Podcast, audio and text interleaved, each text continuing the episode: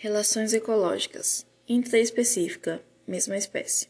Interespecífica, espécies diferentes. Podem ser harmônicas, que é quando nenhum se prejudica, que é positivo positivo. Desarmônica, quando pelo menos um se prejudica, positivo negativo ou é, negativo negativo.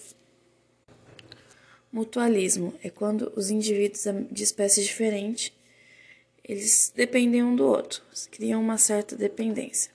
A protocooperação, eles cooperam entre si, mas não são dependentes. Inquilinismo é quando uma espécie usa a outra como abrigo.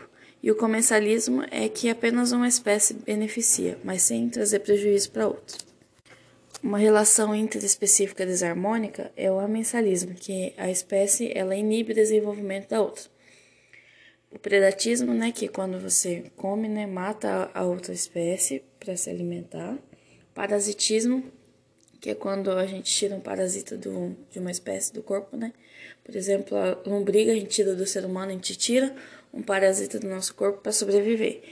E a competição é a disputa por recursos, território, comida e tudo mais.